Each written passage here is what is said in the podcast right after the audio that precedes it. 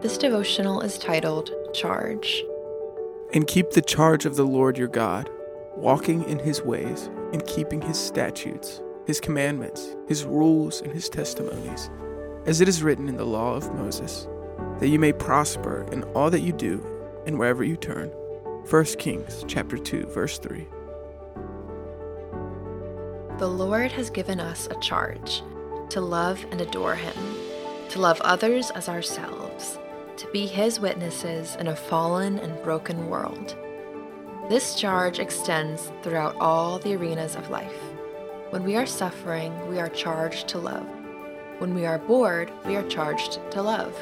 And when we are successful, we are charged to love. Everything God has given us by way of direction, His laws, testimonies, statutes, etc., is an invitation to love. Everything He has given us by way of material, money, possessions, etc., is also an invitation to love. True success is found in carrying God's charge with us wherever we go, walking in His ways through thick and thin, keeping His directives even when they are inconvenient. When we do this, we take on the ability to transform any circumstance into an arena for worship. Things don't have to be a certain way for us to be successful. We carry success with us.